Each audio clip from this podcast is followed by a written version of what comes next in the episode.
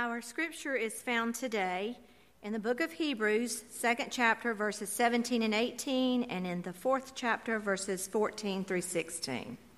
For this reason, he had to be made like them, fully human in every way, in order that he might become a merciful and faithful high priest in service to God, and that he might make atonement for the sins of the people.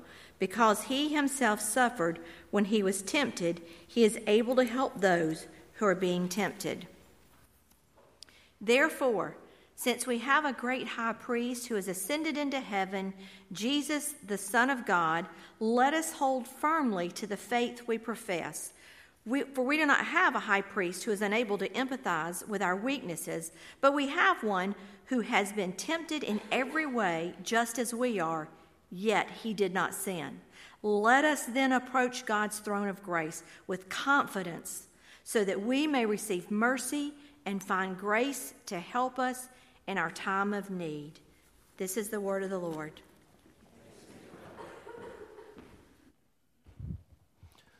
I have a uh, pastor friend who is teaching his three year old daughter, Caitlin, the Lord's Prayer. And uh, he would come in by her bedside at night and they would recite it back and forth. He'd say a few words and then she'd repeat them back. And they did that for a number of nights until she announced to him one evening that she was ready to solo it. And so she stood up right and announced every word clearly as a young lady would do, you know, uh, uh, Our Father who art in heaven, hallowed be thy name. And she kept going, and dad was just so proud. It's my girl, my girl. And she, it was flawless. Got toward the end, and she said, And lead us not into temptations, but deliver us some email Amen. So, uh, now, email's not going to deliver us from uh, temptation. Uh, and all too often we give in to it. And to be honest, we let ourselves fall prey to it often, don't we? We set ourselves up for it sometimes. My wife, where is she in here? To, hey there. When the summer, uh, uh, well, when we met, uh, she lived down in Fort Lauderdale, and there were a lot of houses down there where in the backyards they had canals. But you didn't want to go swimming in the canals usually. Either the water was dirty or you had gators or both. So you didn't want to do that. But I read about a man who moved his family down there and had heard that you're not supposed to swim in the canal. So when they went into the house on the first day, uh, he said, Now, son, just don't go swim in the canal. And, and he said, Okay, Dad. Later that day, he comes home carrying wet swim trunks. He said, Where have you been? He said, Swimming in the canal. Didn't I tell you not to swim there? Yes, Dad. Well, why did you? He said, Dad, I had my trunks with me and I couldn't resist the temptation. He said, Well, why did you take your trunks with you? He said, So I'd be prepared to swim in case I was tempted. So there you go. But when it gets down to it, temptation is no laughing matter. It is an intense daily struggle, as you know, and it can be intense and it can lead to sin, which leads to pain and regret and guilt. And when we give into it, there is no one to blame but ourselves. That's a whole other sermon, but you know that's the case. So as we stumble along, though, Uh, being tempted as we are, how pathetic we are compared to the holy, majestic, no blemish whatsoever God of the universe. And yet, and yet that God had a son who cared enough about our plight of temptation that he came close to us, very close to us. He even subjected himself to everything, and I mean everything to which we are subjected in this life, including temptation. Why? So he could identify with us, understand our struggle, and yes, strengthen us when we are tempted. Now, have you and I considered the significance of this as of late? You know, do we realize that Jesus really is our friend in temptation, really our best friend in temptation? And I think our readings from Hebrews 2 and Hebrews 4 capture this beautifully, and they really engage in a wonderful interplay between the two. So we're going to kind of dance between those two passages as we go along. But we need to realize the significance first before we get to this understanding of Jesus being tempted in every way. Let's understand and appreciate once again the incarnation itself. What is John 1:14? The word became what? Flesh and walked among us. Let's look at chapter 4 verse 14 beginning. Therefore, since we have a great high priest who has ascended into heaven, Jesus, the Son of God, let us hold firmly to the faith we profess. Where it says the great high priest who has ascended into heaven, in the Greek it can literally mean who has passed through the veil. What the writer of Hebrews, who was a good Jewish Christian, was doing was hearkening back to the curtain that is torn in two in the temple, which separated everyone from the Holy of Holies. But it had been torn, and because of that, we now had direct access to God. And that's all fine and good. He ascended into heaven, and because of that, we have full access to God. But what is amazing is sometimes we fail to appreciate that long before that, God imposed upon himself full access to us by sending his Son. Full access to you and me in every way. Go to chapter 2, verse 17. Therefore, it was necessary for him to be made in every respect like us, his brothers and sisters, so that he could be our merciful and faithful high priest before God. You know, soon we're going to be celebrating Advent, and, and I hope we realize the significance of the incarnation, God becoming flesh. Do you and I really appreciate how low he condescended? He didn't just descend to us, he condescended, he lowered himself gave up so much so that he might be with us and walk with us in every way. I love the image, the, the, the, metaphor really that C.S. Lewis uses. Sometimes he uses very flowery and complicated ones, but when he talks about the incarnation, I love how basic it is. Let's go to this. Just follow me the next few slides. And he uses the metaphor of a dog. Lying at your feet is your dog. Imagine for the moment that your dog and every dog is in deep distress. Some of us love dogs very much. If it would help all the dogs in the world to become like men, would you be willing to become a dog? Would you put down your human nature, leave your loved ones, your job, your hobbies, your art and literature and music, and choose instead of the intimate communion with your beloved, the poor substitute of looking into the beloved's face and wagging your tail, unable to smile or speak? This is how he closes Christ by becoming man, limited the thing which to him was the most precious thing in the world his unhampered, unhindered communion with the Father. I want you to think about that. That immediately reminds me of that wonderful hymn that you find in Philippians chapter 2. Let's look at Philippians 2, verses 6 and 7, because this puts it in a wonderful lyrical way. Though he was God, or some say, though he was in the form of God, he did not think of equality with God as something to cling to. Instead, he gave up his divine privileges. He took the humble position of a slave and was born of a human being, or as a human being, I should say. He did not cling to his divinity. He must have been tempted to, but he did not. The sovereign God of all things brought his son close to us out of that unconditional love. So we go back to Hebrews 2 7. Therefore, it was necessary for him to be made in every respect like us, his brothers and sisters, so that he could be our merciful and faithful high priest before God. Now, I love that word high priest there. I love reading it, and I'm, I'm not trying to be, oh, he knows Latin, but I like reading it in Latin, okay? Just, I'm a geek, so deal with that. And I love reading it uh, from the original, it was called the Latin Vulgate translation in 407 AD. Do I have any BP students here who would remember who, who did that translation? Go on. Mike, do you know it? What was his name? Saint Jerome, BP student. What do I give him? Extra credit? Automatic A? What do you think? Give me an amen if you think automatic A. Uh, nice try. Okay. Uh, Jerome, that marvelous, marvelous scholar, the first guy to do a translation fully from the Hebrew and the Greek. In the Latin, the word there for high priest is pontifex. Do you know what pontifex literally means? I love this bridge maker, bridge builder. That's exactly what Jesus did as he came down here to serve as our high priest. He built a bridge between ourselves and the God from whom we had been separated. Beautiful, beautiful image and use of that word. And he didn't do it merely as a superhuman action hero. I liked your prayer, Ricky, because in one sense, Jesus really is a superhuman action hero. But he didn't, just, he didn't just take advantage of his divinity here, he allowed his full humanity to come along. And he did it in a way where he fully identified with you and with me, even in our temptations. I want you to really understand the gravity and the seriousness of that. Of that. So, was Jesus tempted to steal? According to the Word of God, yes. Was Jesus tempted to lie? Was he tempted to cheat? Was he tempted to gossip, to slander? You know what? Based on biblical revelation, the answer to that is yes. Was he tempted sexually? Based on the Word of God, indeed he was. But he never gave in to the temptation to sin. But everything that you and I are tempted by, everything that we're tempted to do wrong, Jesus was too. So he's able to help us as we are tempted and strengthen us. And what's wonderful is he understands, he identifies with us. Now, I want us to look not just at the significance of the incarnation, I hope we can appreciate that, but let's look at the intensity of Jesus' temptations. Go back to Hebrews uh, 4 15. This high priest of ours understands our weaknesses, for he faced all of the same testings we do, yet he did not sin. Now, now, first of all, we need to review a theological question that we deal with in biblical perspectives, too. Now, Nick, you've gotten all A's on your exams. Nick Ridenour, who's a big Cardinals fan. How could Jesus be fully human and yet without sin? No, that's a long essay. I'm not going to make you do that. But how could Jesus be tempted and yet not sin?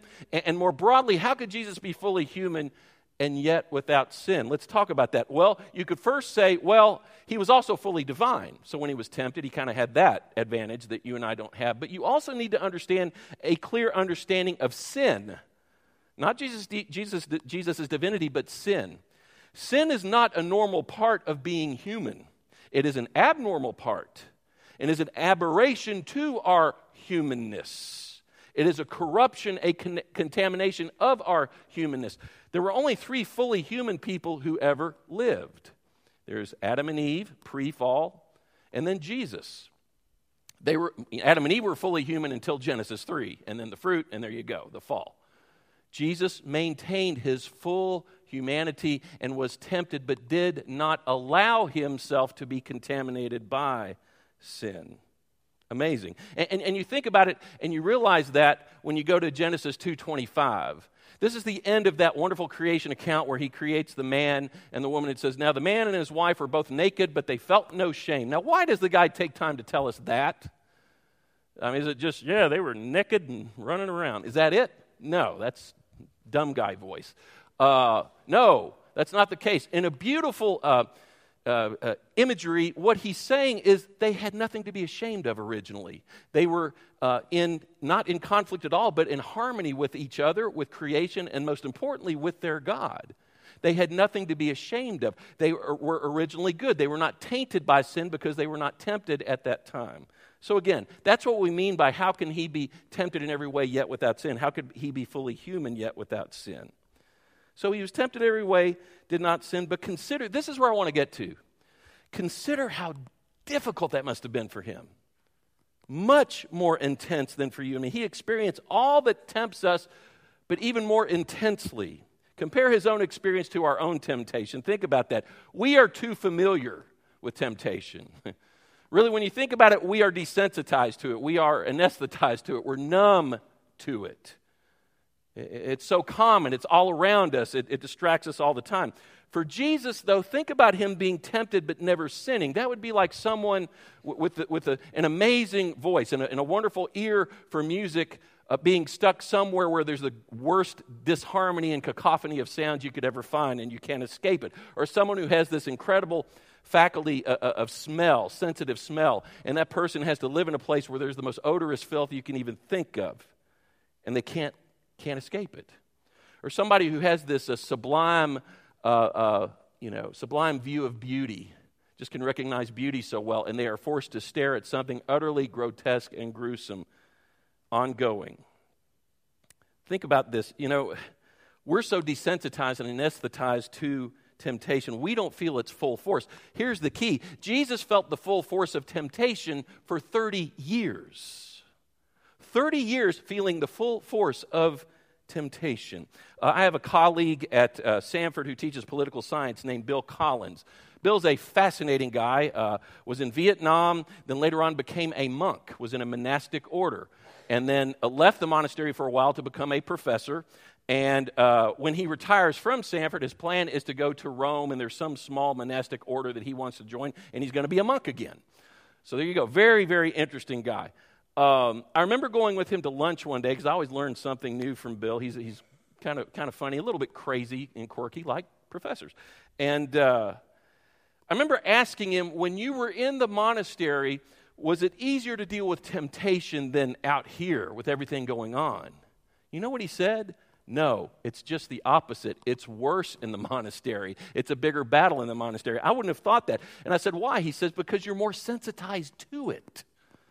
You realize all the more it's there because you're not distracted enough. You realize the gravity of it. So it's harder in the monastery to deal with sin. Now, magnify that a thousandfold for Jesus because he dealt with it all the more. Now you can say, yeah, but he was the Son of God. You know, he was also divine, he was perfect, so he had that advantage.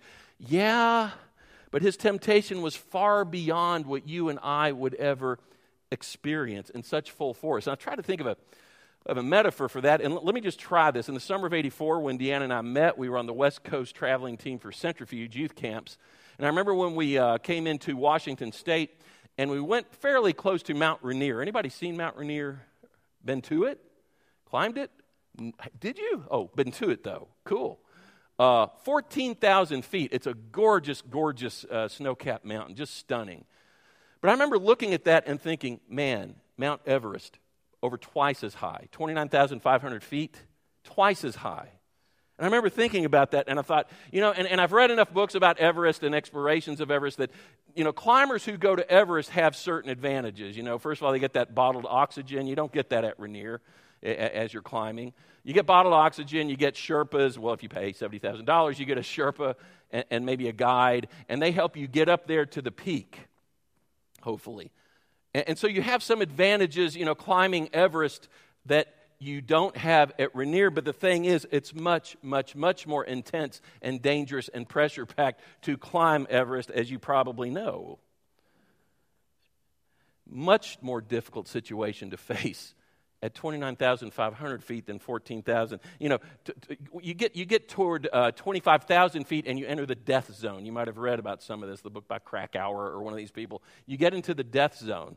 And after that, you start to, to, to lapse into hypothermia it gets very, very dangerous at that point because you're high. So you might have some advantages, but it's still tougher. Uh, much tougher for Jesus. Yeah, he had certain advantages, but it had to be much tougher. You know, where do you, you and I usually fall into temptation? You know, 3,000 feet, 5,000 feet, maybe 12,000, maybe 14,000. But Jesus never gave in to any temptation at all. Can you even comprehend that? That's way beyond Everest. You know, Jesus faced a much, much, much higher threshold of pain and suffering due to temptation that you and I will never face. Not ever. So there's no reason to say Jesus couldn't identify with us. Indeed, he can. Take us to uh, chapter 2, verse 18. Since he himself has gone through suffering and testing, much more so, much more intense than you and I can ever even imagine, he is able to help us when we are being tested. Now, let's talk for just a moment about the two times that appear to be in the biblical record the most difficult times that Jesus was tempted. First of all, when he met the deceiver, the devil. You know, he, he now let's, let's back up here. Backstory he had, he had been baptized, and that was, in a sense, his commissioning to go out and begin his ministry. And he goes immediately into the desert to fast for 40 days, as Keith sang about. And he does that. He's hungry, he's vulnerable. But what would be his most vulnerable point? Help me with this. What would be his Achilles heel?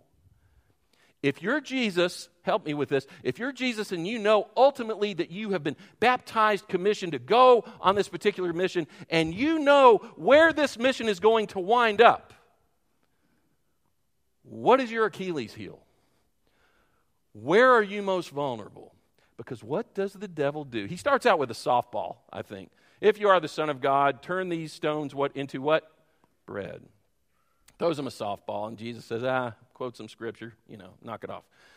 Uh, jump off the pinnacle of this temple, Jesus, because you won't even bruise your toe, and people will love that and follow you just for that, for shallow reasons.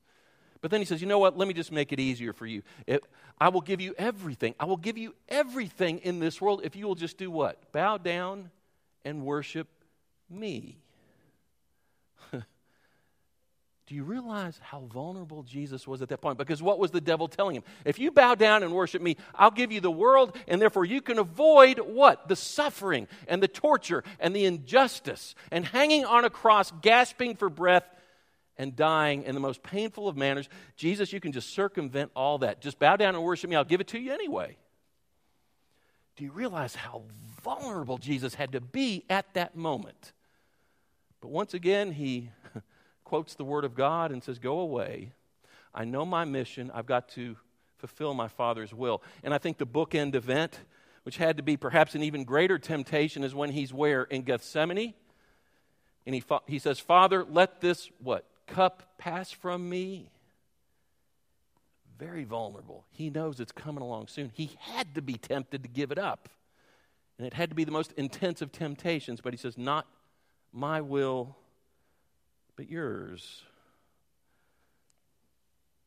And he went through with it. And there's that wonderful, I think one of the most beautiful depictions about all that we're talking about is 2 Corinthians 5 21. It says, For God made Christ, who never sinned, to be the offering for whose sin? Our sin. So that we could be made right with God through Christ. Look at Hebrews 2:17 one more time.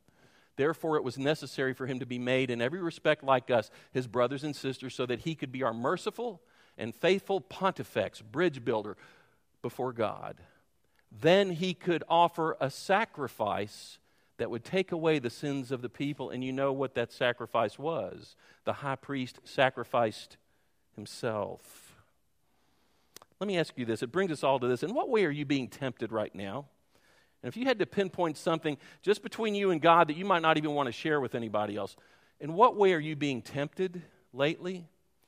Is it with something uh, sexual? Is it something relational? Is it something uh, money related? Is, is it something uh, going on at work or at school? Is it something you're angry about and you want to strike back or something? What, what are you being tempted to do that you know you don't need to do? You fall into it so easily without even realizing it. You know, t- uh, two years ago, I read from the Mobile Register newspaper uh, about a woman who was out in Pensacola Beach, and, and she was uh, on this wonderful, relaxing, uh, uh, inflated float, you know, and she was just loving the sun and just loving all of it. And then she finally looked up and realized she, was, he, she had drifted a half mile out from the beach way out in the water, and she screamed. Nobody heard her. She winds up drifting out five miles from the coast. And fortunately, there was a Coast Guard boat that was going by, took care of her. But she didn't realize, you know, when she entered the water, she didn't see the danger. She didn't see it coming until it was way beyond her own strength, way beyond her own self sufficiency. So, in what area are you drifting into temptation, possibly towards something that you will regret, that you will wish had never happened? The good news is this final verse. Let us then approach God's throne of grace with confidence so that we may receive what? Mercy and find what? Grace to help us in our time of need. If you were to say, This is my time of need now, what would you be saying in terms of a temptation with which you struggle? What's so great is when you bring it to him, he's not confused about it or he's not blown away like, Oh, how bad of you. No, he understands. He understands better than anybody. And no one can provide for you the grace and mercy that only he can. So, will you let him do that this morning? Let's pray together in some way, oh God, we all are at a point of need, uh, not just to be forgiven of sin, but to be strengthened because of some temptation that we face. So, Lord, we take just a moment now to confess whatever's tempting us. I'd like to ask each of you, if you would, just, just what is it right now that you're struggling with, the temptation that you know you need help with? Will you take just a silent moment and lift that up to God and ask for strength? Go to that throne of grace that does nothing but exude mercy and grace. Do that for a moment.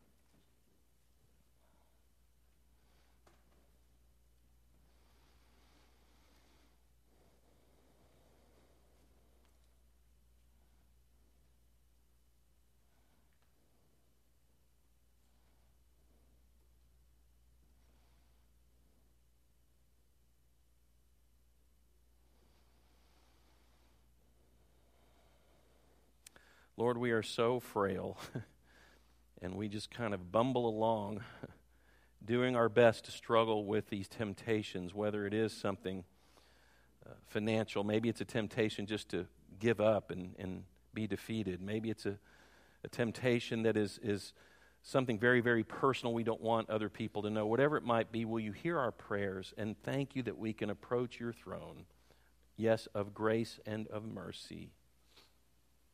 Be with us as we continue to struggle with temptation. Remind us again, you are the source of strength to overcome it. We pray these things in your name. Amen.